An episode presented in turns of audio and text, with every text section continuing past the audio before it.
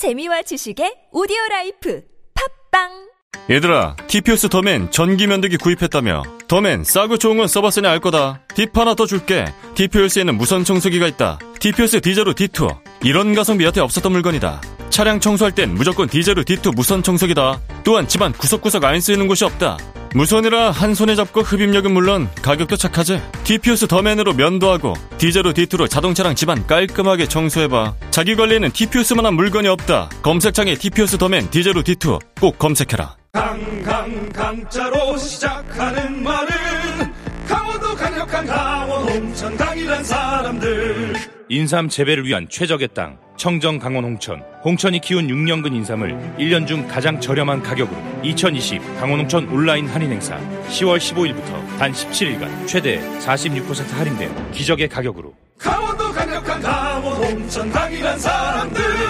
네이버 검색창에 홍천 인삼 한우를 검색해 주세요. 어제 먹은 술이 아직도 안 깨네.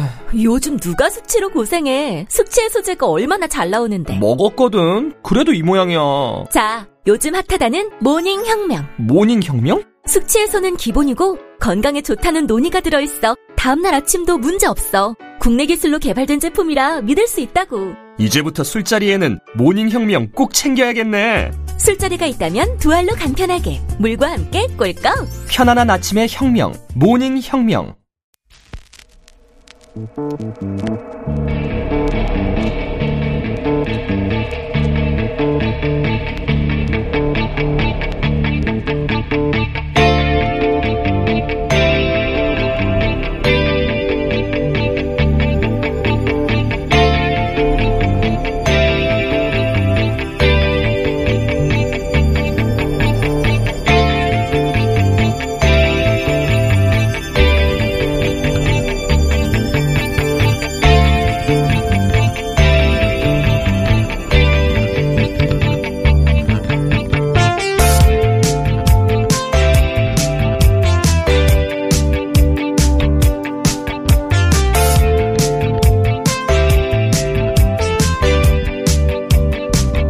김호준입니다.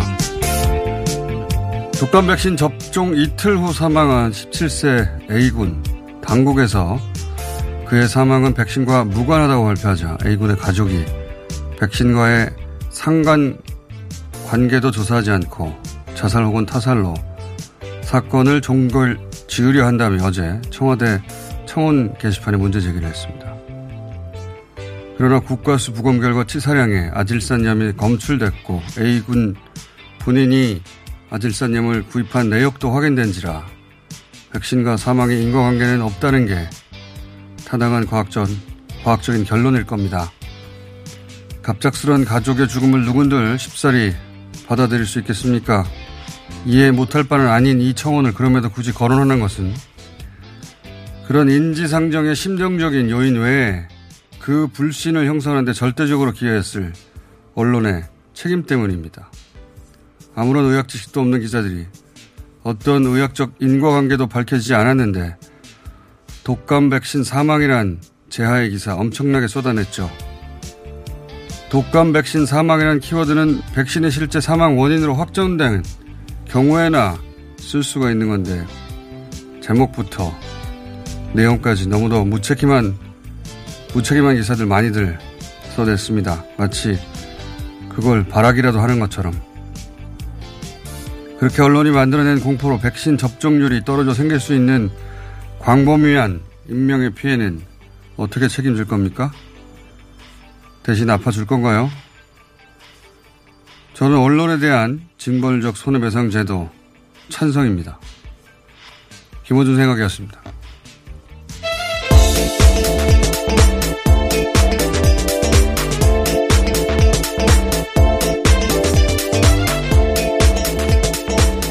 TBS의 류밀입니다.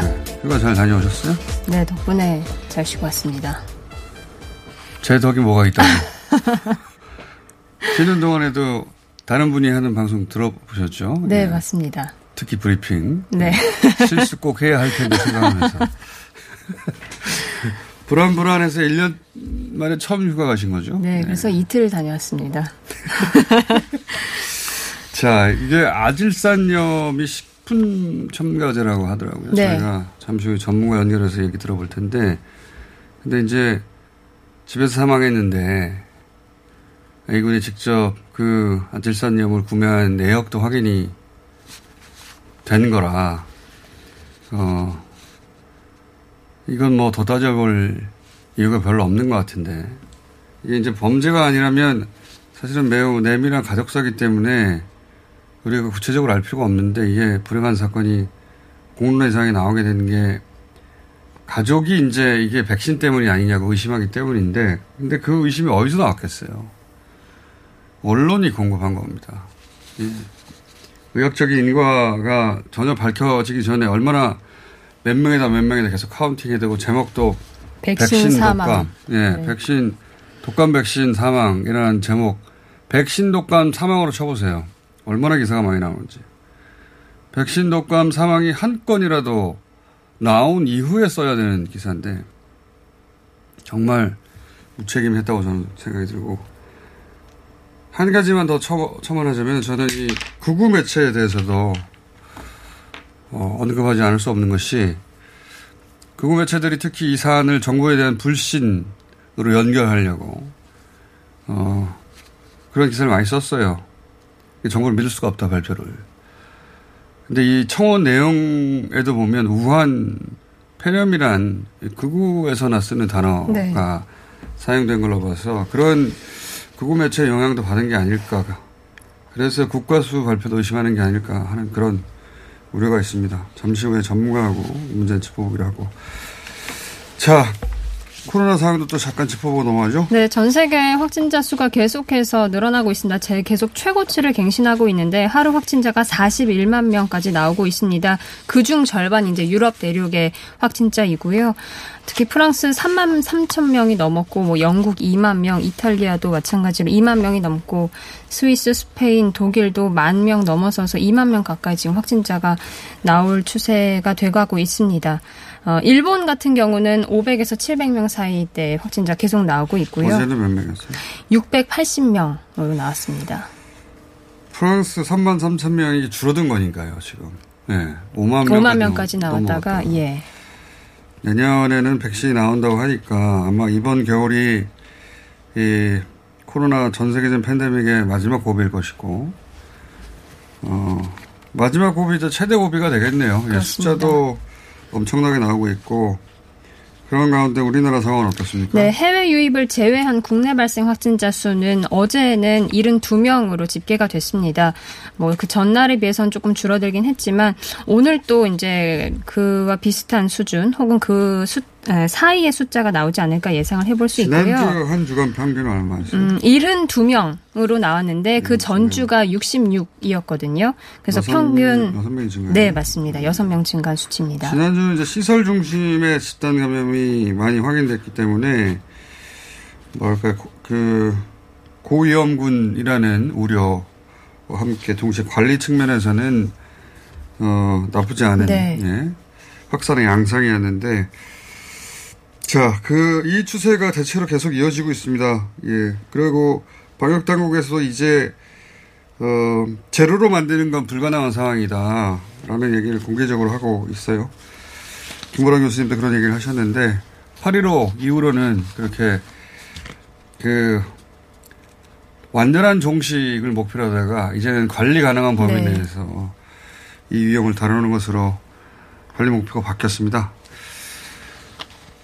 그리고 아까 제가 뉴스가 너무 무책임하다고 말씀드렸는데 한 가지 생각나는 기사가 가령 이런 식입니다. 어제 지상파 뉴스 중에 한 것이었는데 기억이 안 나네요. SBS 아니면 MBC 아니면 KBS 셋 중에 하나인데 보다가 스쳐 지나가서 이게 아질산염을 구매 그 보도의 제목이 꼭지 vs 극단적인 선택 이유 없다. 그러니까 아 질산염을 실제 구매했다라는 내용과 가족이 극단적인 선택할 이유가 없다고 주장하는 것을 어 같이 같이 보도했던데 이게 일대일로 양쪽 주장을 대립시킬 만큼의 의혹이라는 게 남아 있습니까?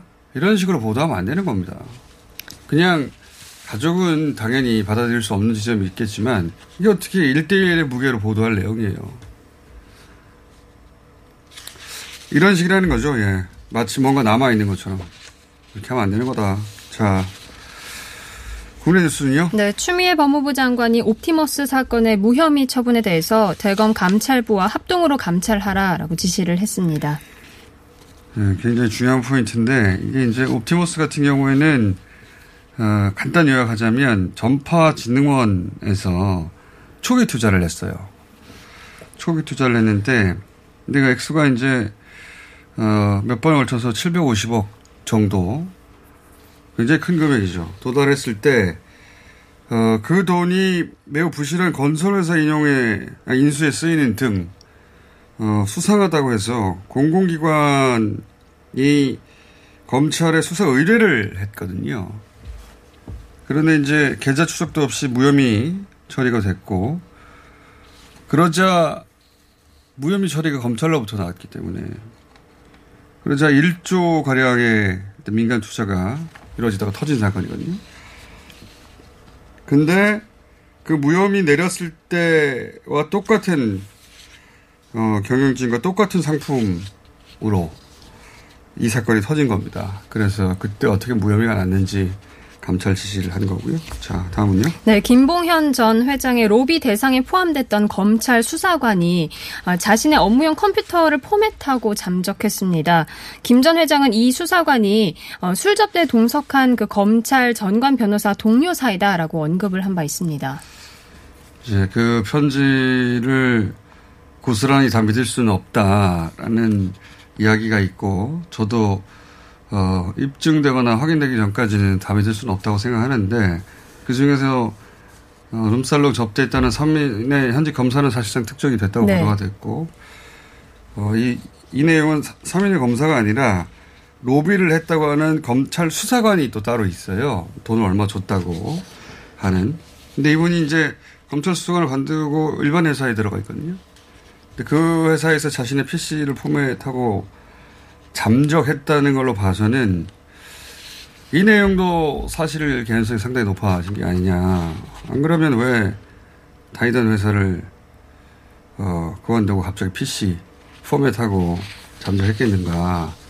어딘가에서 말을 맞추고 있다거나 아니면 도주했다거나 그럴 가능성이 상당히 높아 네. 보이네요. 자, 다음은요. 김봉현 전 회장은 최근 법무부 감찰 조사에서 이주영 변호사의 요구로 술자리를 마련했다고 밝혔는데 어, 접대 날짜도 특정한 것으로 드러났습니다. 어제 말씀드렸는데 소위 처음에 A 변호사라고 거론됐던 분이 이제 이주영 변호사. 라고 특정돼서 네. 언론에서 보도되고 있습니다. 근데 어, 세, 세 명의 현직 검사가 특정됐을 뿐만 아니라 날짜도 특정된 걸로 보인다는 보도예요. 예.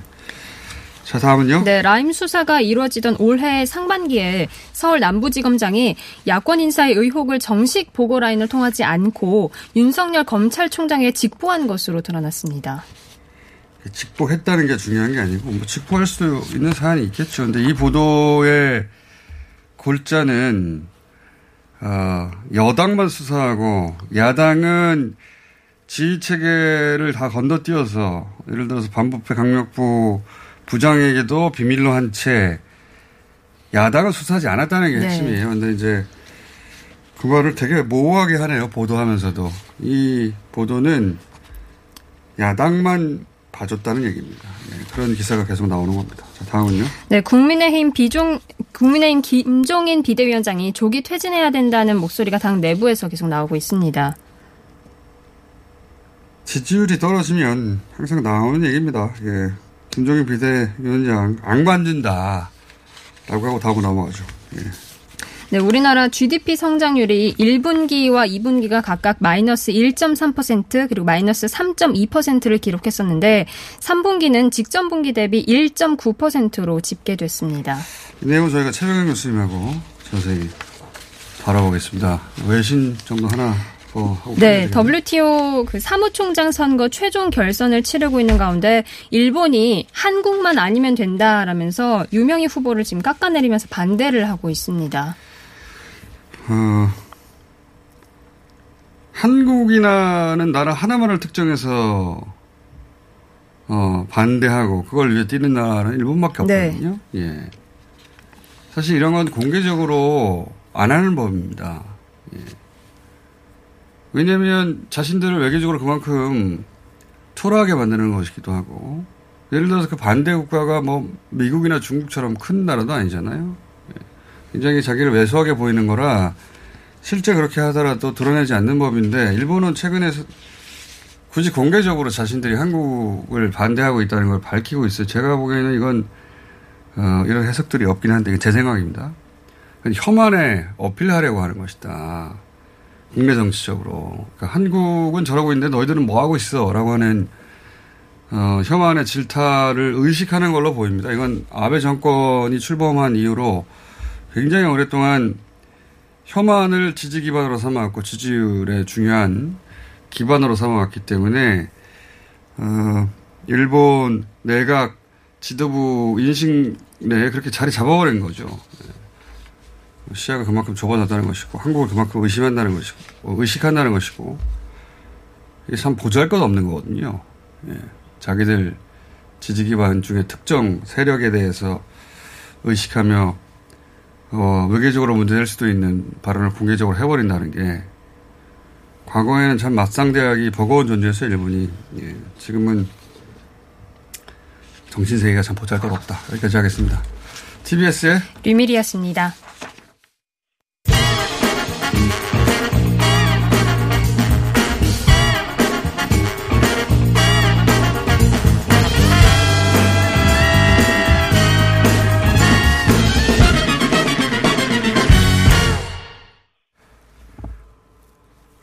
북한 백신 접종 이후 이틀 만에 사망한 17세 A 모군. 당국에서는 백신과 무관하다는 결론을 냈습니다. 이 내용 좀 짚어보겠습니다. 이나, 이나대병원의 직업환경의학과 임종환 교수님 전화 연결되어 있습니다. 안녕하세요, 교수님. 네, 안녕하세요. 자, 그 당국에서는 사인을 국가수에서도 아질산염이라고 결론을 내렸습니다. 이 결론에 대해서 어떻게 보십니까? 어, 저는 합리적인 결정이라고 생각합니다. 그 이유를 좀 설명해 주십시오. 예. 어, 일단은, 어, 이제 백신 접종으로 사망으로 연결되어진다 한다면, 예. 어, 그러면 이제 기존 음, 질환이 있거나 예. 또는 고령이거나 뭐 이런 예. 조건에서는 가능한데 예. 예, 이 젊은 사람 부분이고 또 부검소견 부분에서 위에서 다량의 아질산염 그러니까 치사량이 될 수 있는 아질산염이 검출되기 때문에 예. 이것이 사인과 연결할 수 있는 중요한 요인으로 생각되었습니다. 위에서 검출됐다는 건 이제 먹었다는 얘기 아니겠습니까? 그죠? 네, 그렇습니다. 예. 만약에 백신이라면 뭐 혈액에서 뭐가 나온다든가 그래야 되는 거죠? 그렇죠. 근육 주사를 통하는 거니까 이제 혈액이나 이런 쪽에서 검출돼야 되는 거지. 그게 위에 있을 이유는 없는 거죠. 예. 그게 위에서 검출됐다는 건 먹었다는 게 그 확실한 것이고 그 먹었다는 양은 치사량에 이를 정도인가요? 네, 그렇습니다. 그러니까 4, 5g 정도가 되면 이제 예. 치사량이 이를 수 있다고 알려져 있는데 예. 그 이상이 검출됐기 때문에 가능성이 있고요. 이 독성 기전을 잠깐 살펴보게 되면은 이 예. 아질산염이 이제 혈액 속에 들어오게 되면은 그게 헤모그로빈 부분에 있어서 그 예. 철분을 산화시킵니다. 그러니까 메스 헤모그로빈으로 바뀌어서 이게 산소를 전달하지 못하게 막기 때문에 아. 일종의 이제 질식사하는 거와 똑같은 이제 독성을 아. 나타내게 됩니다. 이게 이제 극소량은 음식에 첨가하는 물질이라고 화학 물질이라고 이제 그거는 이제 ppm 정도 수준이니까요. 아, 그러면은 0.00g 정도 되는 거죠. 예, 예, 예. 네, 그러니까 아주 극소량 부분이기 때문에 사실 그렇게 검출할 수 있는 수준은 아닙니다. 그러면은. 근데 이제 그, 어, 관련, 어, 전공이시니까 제가 여쭤보겠습니다만, 이거를, 글쎄 이렇게 스푼 정도 해당될 정도로 푹 퍼서 먹을 일이, 혹은 그런 사례를 보신 적은 있으십니까? 아, 그럴 경우는 없고요. 간혹 네. 가다가 이제 응급실에서 만나는 경우는 어, 이게 그 지하수나 예. 아, 아니면 약수를 가지고 애들 분유에 타먹인 경우가 있어요. 그러면은 그러니까 나이 드신 분들이 굉장히 그 약소로서 좋다고 우리 아. 예, 손주들을 이제 타먹인다고 그렇게 예. 해서 오는데 그게 실질적으로 이제 아질산염에 이제 오염된 이제 약수나 이런 건데 어. 이걸 분유에 타서 먹이면은 애들이 에, 갑자기 이제 질시 가는 효과가 아. 나타나고 그 청색증을 보이게 됩니다. 하면은. 그래서 어 그런 지하수 오염 때문에 간혹 가다가 응급실에서 만나는 경우가 있는데 바로 지금 말은 아질산염으로 인한 질식 예. 에, 독성 영향입니다. 그건 뭐 사고사인 경우인데 그렇죠, 그렇죠. 예, 네. 이게 왜 위에서 검출됐는지 수사의 영역이라 여기까지만 여쭤보고요. 네. 어, 이제 그 관련해서 언론이 이 독감 백신과 사망의 연관성에 대한 보도를 엄청나게 많이 쏟아낸 것으로 어, 쏟아냈고 교수님도 보셨을 텐데 이 언론들이 제기하는 의혹에 대해서는 전문가로 보시기에 어떻게 판단하십니까? 그 합리적인 이제 근거가 있어야 되는데 근거라고 하는 거는 아, 이제 백신의 제조 과정 또 유통 과정에서 특정 백신이 예. 예, 이런 이제 사고가 발생했을 텐데 지금 사고 나는 걸 보게 되면은 그 유통이나 생산 과정에 하나의 백신은 모아들지 않거든요. 오면은 예. 예, 그런 부분이 하나의 원인으로 어, 지목하기가 어려운 부분이 있고요. 그 다음에 사망하는 분들이 대부분 다 이제 기존 질환이 있거나 고령인 경우고 어, 젊은 연령인 부분 극히 드문 그런 형태의 음. 부분이기 때문에 에, 이것을 백신의 부작용이라 보기에는 좀 어렵다고 생각합니다. 예, 현재까지 뭐 당국에서도 그렇게 발표하고 있지만 교수님이 보시기에도 백신과 사망을 연결하는 거는 아직 네, 뭐 아무런 그건 과학적 뭐- 근거가 없는 거 아니겠습니까? 네, 무리다 이렇게 생각합니다. 그럴 근거가 없습니다. 알겠습니다. 이 그 마지막 질문으로 이그 물질을 시중에서 아질산염을 구할 수 있다고 하더라고요. 네, 그런 거가 문제인데요. 음. 보면은 그 전에 에, 농약 같은 경우를 이제 음동용으로 많이 사용해서 예. 그거를 이제 판매 금지하는 것만으로도 사망률이 많이 저하됐었거든요. 예, 예. 그러니까 이러한 이제 독극물에 대한 관리는 더 엄격하게 해야 될 것으로 생각됩니다. 그, 그러니까요. 아주 소, 극소량의 맞습니다. 예, 네. 식품 첨가제인데 어쨌든 그게 어, 많이 먹으면은 독극물이 되니까 관리를 해야 될그 거. 유독물 부분인데 이게 네. 식품 첨가물이나 이런 걸로 또 사용된다 하더라도 하더라도. 에, 실제로 일반인 구입할 수는 없게 좀 음. 엄격하게 관리해야 될 것 같습니다. 알겠습니다. 말씀 감사합니다. 네, 고맙습니다. 네, 임종환 교수였습니다. 오빠, 그거 아세요? 코어업을 사면 숙취해소제를 준대요. 코어업은 면역력과 활력이 한 번에 들어있잖아. 거기에 숙취해소까지? 코어업은 페루산마카의 아연, 그리고 멀티비타민까지 한 번에 들어있잖아요. 거기에 인정받은 건강기능식품이라 믿고 먹을 수 있어요. 하루 900원도 안 되는 가격에 그걸 다 챙겨준다고? 재구매가 많을 수밖에 없겠어. 면역력과 활력을 한 번에 구매하신 모든 분께 숙취 해소제를 드립니다. 검색창에 코어업 검색하세요. 긁지 말고 뿌리세요 글루타셀 아직도 무작정 긁고 계신가요? 밤마다 긁어대는 아이 때문에 지금도 고민 중이신가요? 건조하고 가려울 때는 긁지 말고 업그레이드된 글루타셀 스프레이를 뿌려보세요. 전국에 있는 글루타셀 취급 약국이나 인터넷에서 특허받은 글루타셀 신제품을 만나실 수 있습니다. 긁지 말고 뿌리세요 글루타셀 쓰레기를 끼리끼리 재활용품 분리분리. 쓰레기를 끼리끼리 비우고 헹구고 생수병을 라벨 분리 택배상자 대입 분리. 배달용기 씻어 분리 썩지 않고 분리하고. 짚고 쓰레기. 짚고 쓰레기. 내 손으로. 내 손으로. 재활용품 끼리끼리 분리 배출 끼리끼리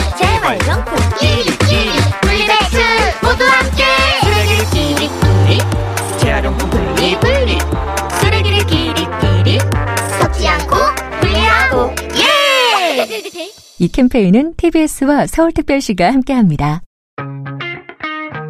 독수리 형제는 지구를 지키고 내 여자는 내가 지킨다. 다섯 달의 완벽한 설계. 하나면 충분해. 코엔자임, 오메가, 루테인, 히알루론산, 여성 바이타민, 여성을 위한 여성에 의한 하루 한 번 다섯 알의 완벽한 설계. 하나면 충분해. 여성, 과거는 바꿀 수 없지만 미래는 바꿀 수 있으니까. 검색창에 하나면 흥분해. 어, sorry. 하나면 충분해.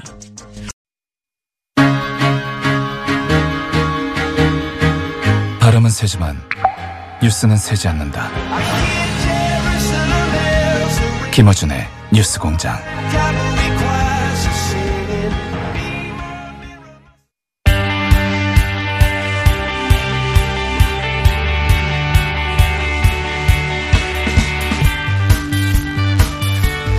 삼분기 경제 성장률이 발표됐는데 1.9%라고 합니다. 이 수치의 의미 좀 짚어보겠습니다. 뉴스공장의 경제 가정 교사 최병 교수님 한 열흘 만에 나오신 것 같습니다. 예. 보통 저희가 월요일 날 주기적으로 모시다가 이번 주 월요일 놓치는 바람에 열흘 만에. 자, 1.9% 언론에서는 뭐 깜짝 반등이라는 표현을 쓰던데 이게 깜짝 반등이에요? 이게 의미를 갖는 거는 이제 우리가 흔히 경기가 침체에 빠졌다고 할 때요. 네. 2분기 연속 이제 마이너스 성장률을 기록할 때 전분기 대비해 가지고요. 네. 네, 경기가 침체에 빠졌다는 전 써요. 그렇지 않습니까, 지금? 그렇죠. 그런 네. 상태죠. 그런데 이제 에, 우리는 드디어 이제 플러스로 이제 그러니까는 반전을 저기 저 만들어냈으니까는 이뤘다. 만들어낸다면서 이제 의미가 있는 것이고요. 네. 에, 거기다가 이제 지난해 2분기가 이제 전분기 대비 마이너스 3.2%였었어요. 네. 근데 이제 플러스 1.9% 거의 2% 가깝게 만들어냈으니까는 음. 시장에서 근데 그 이 Consensus는요. 한 1.2 내지 1.3%에 되게 모아졌었어요. 아, 그 정도로 예상했었었는데. 예. 근데 그것보다도 굉장히 예상의 아, 에러이 높게 나온 거죠. 예상외로 높아서 깜짝이라고 예, 이제 표현을 쓴 그렇죠. 거군요. 예. 이게 왜 예상보다 더 높게 나온 겁니까? 가장 1등 공시는 이제 수출이에요. 제가 한번 뉴스공장 나와가지고 9월 수출 그때 소개하면서 네. surprise라는 표현을 썼었는데 아, 저희도 한번 다뤘었는데 자동차가 예상보다 많이 팔린다. 예. 완화하고. 그 반도체도 그랬었고요. 반도체도 예. 그렇고. 예. 그러니까 수출이 1등 공신인데요. 예. 수출이 전분기 대비해서 한 7.8%포인트나 끌어올렸어요. 많이 늘어난 어, 겁니까? 굉장히 많이 늘어난 거죠. 그러니까 수출이 만약에 없었으면은 수출을 제하면은 마이너스 1.8%예요. 음. 그런 점에서는 그러니까 수출이 1등 공신이고 수출 특히 주도- 9월달 수출이 그러니까 우리가 예상외로 굉장히 9월 달에서. surprise로 나오는 바람에 네. 예. 수출이 그러니까 9월달 같은 경우가 어, 전년 대비해 가지고요. 작년 작년. 같은 9월달 대비해 항상 가지고 그 말씀 하셨잖아요. 이제 코로나로 인한 경제 상황을 보려면 작년 동기랑 그렇죠. 비교된다고. 예. 근데 이제 작년 9월 대비해서 한 7.7 거의 8% 정도 증가했으니까 아. 팬데믹 이전보다도요. 수출이 코로나 이전보다도 예. 이번 분기 수출은 더 선방했다. 예. 9월 달만 9월 9월 달만 따지자면. 예. 어. 그러다 보니까 그게 이제 그 반영이 되면서 시장의 예상보다도 굉장히 크게 이제 성장률이 나타났죠. 교수님의 아쉬운 표정은 뭡니까? 예? 아쉬운 표정이. 아니, 근데 그럼에도 불구하고 뭐가 있는 것 같은데. 이제. 예. 예, 제가 이제 전년 지금 말씀하셨잖아요. 전년 동기 대비해서 이제 우리가 어느 예. 정도 회복이 됐는가가 이게 왜 중요하냐면요. 우리가 팬데믹 이전 수준을 언제 돌아갈 것이냐. 맞아요. 이게 이제 예. 관심이 있단 말이에요. OECD도 그 얘기를 계속 하더라고요. 예. 그게 이제 에, 우리나라 같은 경우 내년 1분기 정도에 돌아갈 거다는 이런 이제 전망들을 하고 있어요. 그래서 OECD에서 팬데믹 이전으로 경제 상황을 가장 빨리 돌릴 나라가 한국이다. 그렇죠. 예. 이렇게 얘기하고 내년 있습니다. 이제 1분기 정도로 예상을 하고 있어요. 예. 1분기 정도로 예상을 하고 있는데 에, 그 일본 같은 경우는 수년 걸릴 거라고 지금 예상을 하고 있고요. 예. 이제 이렇게 예상을 하고 있어서 우리는 굉장히 빨리 이제 복귀하는 건데 에, 3분기만 보게 되면 지난 1년 전에 비해서 여전히 이제 마이너스 1.3%예요. 아직 회복이 안 된 거죠. 지난해 3분기 수준은요. 그러니까요. 네. 그런 점에서 4분기도 이제 그러니까 회복이 좀 힘들 거고 내년 1분기가 이제 회복이 될 거라고 하는 네. 것이고요. 그럼 수출이 이렇게 이제 회복이 된 건 일전에 이제 한번 이제 공장장이 그렇게 표현했잖아요. 이게 이제 보복 어, 소비. 예, 예, 보복 소비. 예. 그동안 못 산 거. 예. 막 사버릴 테야 이런. 그러니까 미국이나 유럽이 주로 주도를 했거든요. 네. 수출 시장에 아, 있었어요. 거기가 지금 팬데믹이 다시 와가지고. 네, 다시 오잖아요. 어. 그러니까 이제 이게 이제 4분기에 이제 수출이 이제 그러니까 이게 만만치 않을 수가 있단 말이에요. 아. 그래, 그러면 이제 결국 뭐냐면 내수를 그어야 되는데 예. 내수는 이번에 여전히 그러니까는 어, 부진했어요. 마이너스입니까? 3분, 예, 3분기에도요. 어. 내수는 일단 8.15 때문에 그게 이제 가장 큰 요인이고요. 2단계를 거의 한 달 두 달 가까이 했기 때문에. 예. 그리고 이제 1차 재난지원금하고 2차 재난지원금하고 공백기가 아. 1차 재난지원금이 한 6월 정도 하반기 되니까 소진이 거의 다 됐었어요. 예. 일부가 이제 조금 이제 7월 달에 좀 남았었고요. 그러다 보니까 7월 달부터 이제 소매 판매가 예. 특히 이제 그, 어, 이 소상공인들 이 소매 판매들이 마이너스로 이렇게 전환되는 됩니다. 7월 달 들어서. 예. 아, 그러니까 1차 재난지원금도 이제 소멸되다가. 그렇죠. 거기다 8.15 이제 그러니까는 네. 그 거기서 집회. 이제 자연 그 경기 회복력을 가지고 올라가야 할 시점에 8.15가 팡 터지니까 그렇죠. 겹쳐서 떨어졌군요. 그때 그 한 3, 4주가 굉장히 아주 그냥 그 치명적이었죠. 치명적이었습니다. 그때. 근데 이제 3, 4주가 그 당시 자영업자들 매출이 그냥 막 급감을 아주 급전직하하면서 맞습니다. 예. 네. 그때 이제 그게 내수에 치명적으로 영향을 미쳤, 미쳤고요. 그게 수치로 확실히 드러납니까? 그렇죠. 예. 그래서 소매 판매액을 보게 되면 실제로 보게 되면 7월 달부터 이게 전월 전월비로 이제 꺾이기 시작했고요. 8월 8월 달 같은 경우 보게 되면 그러니까 그 이 소매 판매 같은 경우들이 특히 이제 슈퍼마켓이라든가 자파점 이런 데들이 그러니까 많이 꺾이기 시작해요. 네. 꺾이기 시작하고 이제 그게 이제 결국은 이제 그러니까는 그 앞에서 얘기했듯이 재난지원금이라든가 네. 그래서 저는 있잖아요. 개인적으로 좀 1차 재난지원금 같은 걸 한 번 정도 더 하면은 네. 어, 일- 내년 1분기에 회복되는 걸 올해 4분기로 좀 땡길 수가 있다. 교수님이 그거 연초부터 계속 주장하셨잖아요. 아 근데 이게 그러니까 지금 뭐냐면은요 내수가 지금 하자고. 내수가 지금 어쨌든 간에 지금 마이너스 행진이 계속 지속되고 있단 말이에요. 그래서 지금 정부에서도 그러니까 이래서 뭐 소비 쿠폰이라든가 아니면 그 다음에 이제 뭐 소위 그 뭡니까요 코리안 페스티벌 뭐 이런 걸 가는데 네, 네. 근데 그런 게 과거 이제 박근혜 정부 때도 해왔던 건데 네. 그게 큰 효과가 없어요 사실요. 그 효과가 있으려면 할인율이 제대로 나오면. 그러니까요. 실질적으로 그러니까는 소비하는 소비로 유도하도록 네. 해줘야 되는데 그게 좀 할인해 준다고 해가지고 좀 이렇게 저 일부 해 준다고 해서 사람들이 그걸 움직이지 않거든요. 우리나라 기업들의 세일에 대한 인식은 어 뭐랄까요 본전치기 예. 정도에서 고치는 것이 예. 정말 뭐 90% 세일 이런 거 막 터지잖아요. 예. 해외에서 그런 거 할 때는 우리는 그런 거 안 하더라고요. 그러니까 그렇게 해주면 터집니다. 우리도. 예. 예. 그래서 이번 3분기에 그 내용을 보게 되면 이제 수출이 좋아지게 되면요. 예. 제조업 경기도 좀 이제 회- 회복이 되어져요. 주력 산업이 제조업이다 보니까요. 예. 그래서 기업 투자도 조금 견인을 합니다. 그래서 이번 3분기에 보게 되면 전년 대비해서 기업들의 투자가 그러니까는 한 어, 플러스로 반전이 됐어요. 자, 그러면은 이게 되려면 이제 그러니까 수출이 지속돼야 되는데 수출은 3, 분기는 수출로 회복을 한 것이고 예. 어, 민간 소비는 여전히 회복이 안 되고 있는데 예. 그 타격은 결정적 타격은 이제 8.15 이후에 예. 한 어, 두달 가까이 이어졌던 2단계. 예.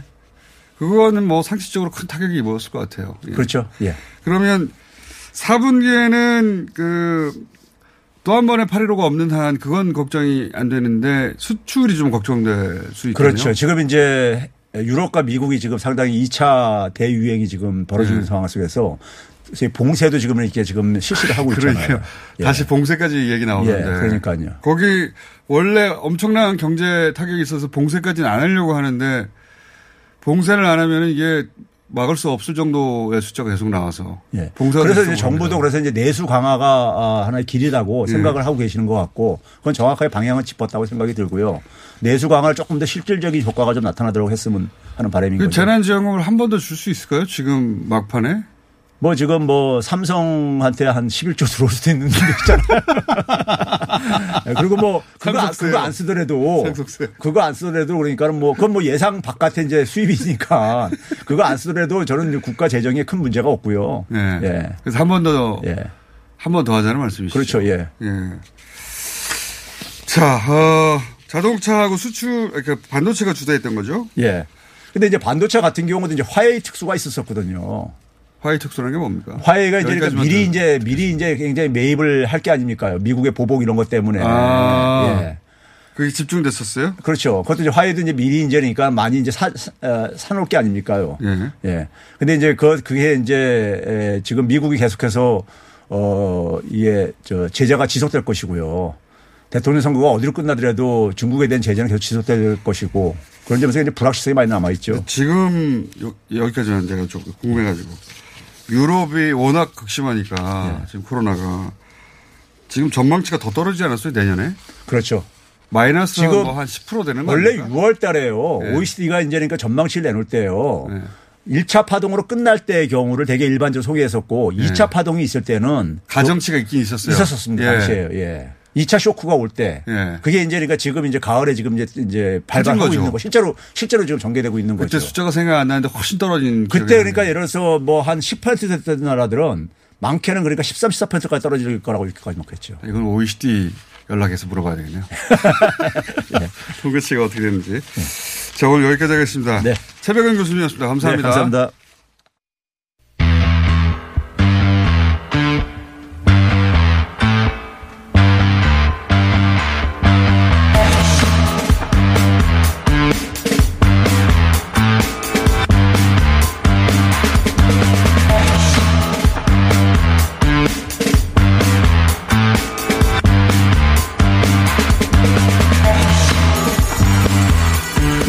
이 21대 국회 첫 국정감사 총평 어제 민주당 입장 이어서 오늘은 국민의힘 입장 들어보겠습니다. 오랜만에 모셨습니다. 조혜진 의원님 나오셨습니다. 안녕하십니까? 반갑습니다. 조혜진입니다. 당선 직후에 제가 몇 분 모셨는데 예. 벌써 6개월이 지났어요. 예.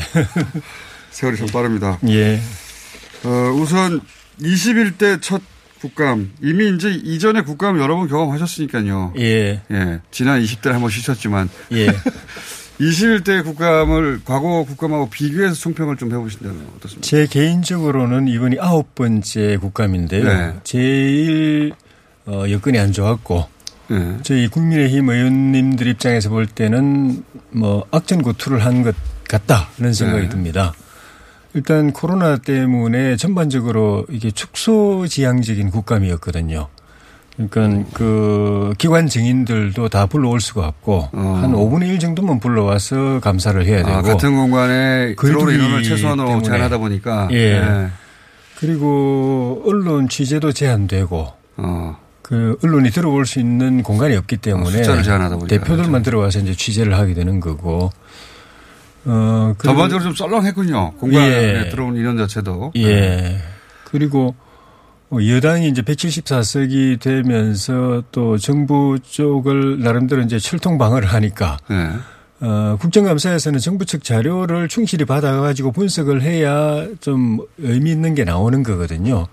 근데 이 예년에 비해서 정부 자료 제출이 굉장히 부실했습니다. 해마다 나오는. 이야기이긴 한데 네, 올해는. 특히 여당이 거대 여당이 돼서 그런지 정부가 이제 여당이 막아주니까 그걸 믿는 건지 자료가 예년에 비해서 더 부실했고 또 정인 채택이 별로 안 됐습니다. 네, 역시 국정감사 꽃은 정인 신문인데 여당에서도 동의 안 해줘서. 역시. 예. 그리고 채택된 분도 또 뭐 여당 믿고 안 나오고 왜냐면 여당이 동의 안 해주면 고발, 안- 고발을 못 하거든요. 네.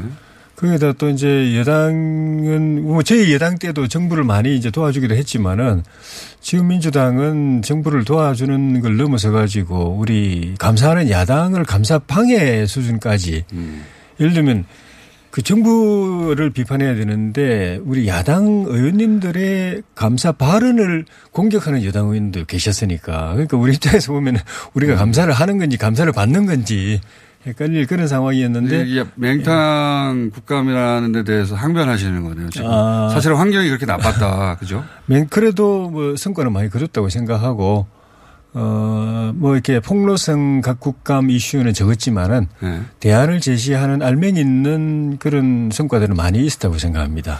그, 알, 저도 이제 그 나중에야. 예. 어, 다른 상임위 국감 좀 챙겨봤는데. 예. 근데 이제 다른 상임위의 국감 내용이 그게 말씀하신 대로 건설적인 내용이 나왔다 한들 실제로 대중에게는 그 대검 국감, 예. 윤석열 총장 국감밖에 기억에 남지 않았거든요. 예. 어, 그 대검 국감은 어떻게 평가하십니까? 윤 총장이 작심하고 할 말을 한 국감이었죠. 그전에는 뭐 추미애 장관이 하루가 멀다 하고 이제 그 윤 총장을 공격하고 또 정부 여당 쪽에서도 같이 합세해 가지고 윤 총장을 코너로 몰면서 사실 이제 식물 그 총장 신세로 전락한 지 오래됐고 근데 일방적으로 공격을 받으면서도 할 말을 못하고 이제 속으로 앓고 있다가 네.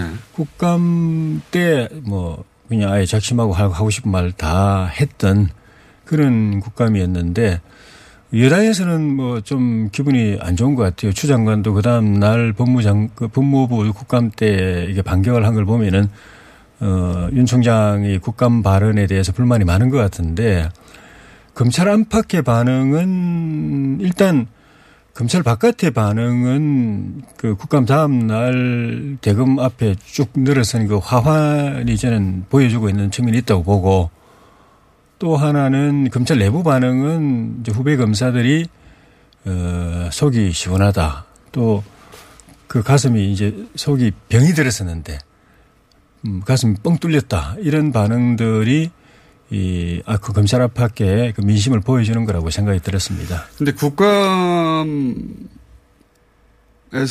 야당은 안 보이고 윤석열 검찰총장만 보이는 건 야당한테 좋은 일이 아니잖아요.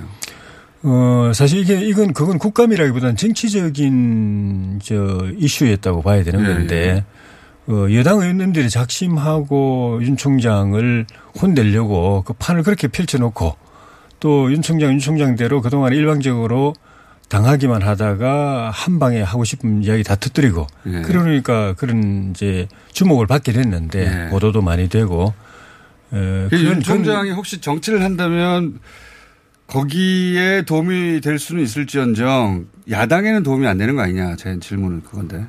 어, 그, 뭐, 그렇다고 해서 윤 총장을 우리가 컨트롤 할 수 있는 것도 아니고, 우리는 우리대로 이제 국정감사 충실하면, 하, 하면 되는 거고, 윤 총장과 법무장관의 그 판은 정치적 맥락 때문에 그렇게 이제 펼쳐진 거고, 국감 음. 무대가 국감 무대인 거지, 사실은 내용적으로 보면 그게 감사라고 보기엔 좀 어려운 부분이 있죠. 일종의 정치적 무대였던 걸로 예. 다들 받아들였어요 실제로. 예, 네, 맞습니다. 발언 내용도 그렇고. 근데 예. 제가 궁금한 건 이겁니다. 이제 아까 조금 전에 질문의 연장선상에서 어, 윤 총장이 이렇게 되면 더욱 주목받고 잠재적인 대권 후보로 인식이 되고 예.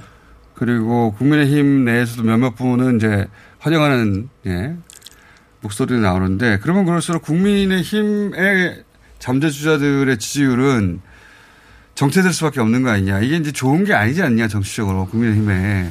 음, 그거는 이제. 그런 측면이 있지 않습니까? 예, 그거는 윤석열 총장을 잠재적인 야권 주자로 분류해서 이제 평가를 하시는 거죠. 그렇죠. 대부분 그렇게 인식들 하고 있는데. 예, 그건 아직은 뭐 저기 판단하기 이르다고 보지만은 그 과정을 받아들인다고 하더라도 어, 야권 성향을 가질 수 있는 대통령 그 잠재 후보가 한 명이라도 늘어나는 거.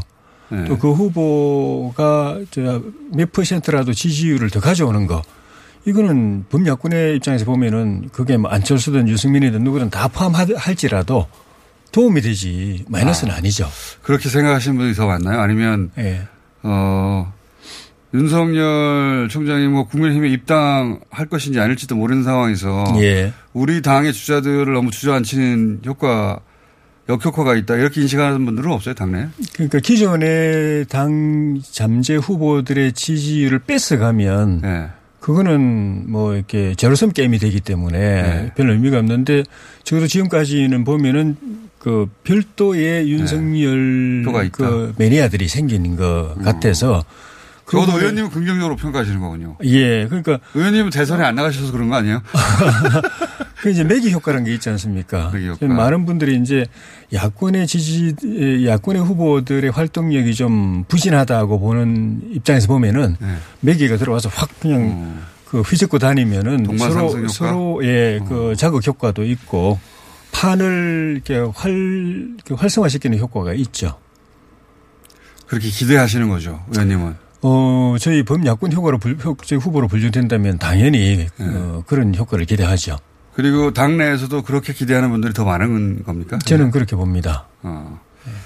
그런데 알겠습니다. 아직은 이분이 검찰총장이시고 예. 또 임기를 내년 남았습니다, 7월까지 사실. 이제 예. 마치 마치고 9개월이나 그때까지는 이제 소임을 잘 완수를 해야 되기 때문에 예. 정치권에서 이분의 정치적 진로를 놓고 각자 이해관계에 따라서 밀고 당기고 하는 건 바람직하지 않다고 보고 자기 편이 아닌 것 같다고 싶어서 막 미는 것, 저기, 저, 흠집을 내는 것도 그렇고 우리 편이 아닌가 싶어 가지고 공연에 띄우는 것도 그렇고 그분이 검찰총장 임기를 그 원만하게 마치는 데는 별 도움이 안 된다고 보고 7월 임기 마칠 때까지는 지켜보는 게 저는 뭐 그분한테도 도움이 된다고 봅니다. 일부 이제 예를 들어서 홍준표 전 대표 같은 경우에는 지금 빨리 사퇴하고 나와라라는 예. 주장도 하시는데 의원님은 그건 아니고 임기는 다 마치는 게 좋다. 그거는 헌법적으로 보더라도 네. 검찰 직무로 보더라도 검찰총장은 임기를 마쳐야 되고 마칠 때까지는 정치적으로 구설수에 말리지 않고 엄정하게 자기 직무를 수행하는 게 국가적으로 봐도 바람직하고 헌법적으로도 바- 바람직하고 윤 총장 개인을 보더라도 나중에 어떤 선택을 하든 그 검찰총장의 직무를 그 논란 없이 깨끗하게 마치는 것이 그다음 자기 인생의 진로에도 좀 도움이 되지 그 중간에 뭐 그만두고 온다든가 아니면은 임기를 마치는데 그 사이에 계속 뭐 정치적으로 논란 속에 구설수 속에 지내는 거는 별로 도움이 안 된다고 보죠.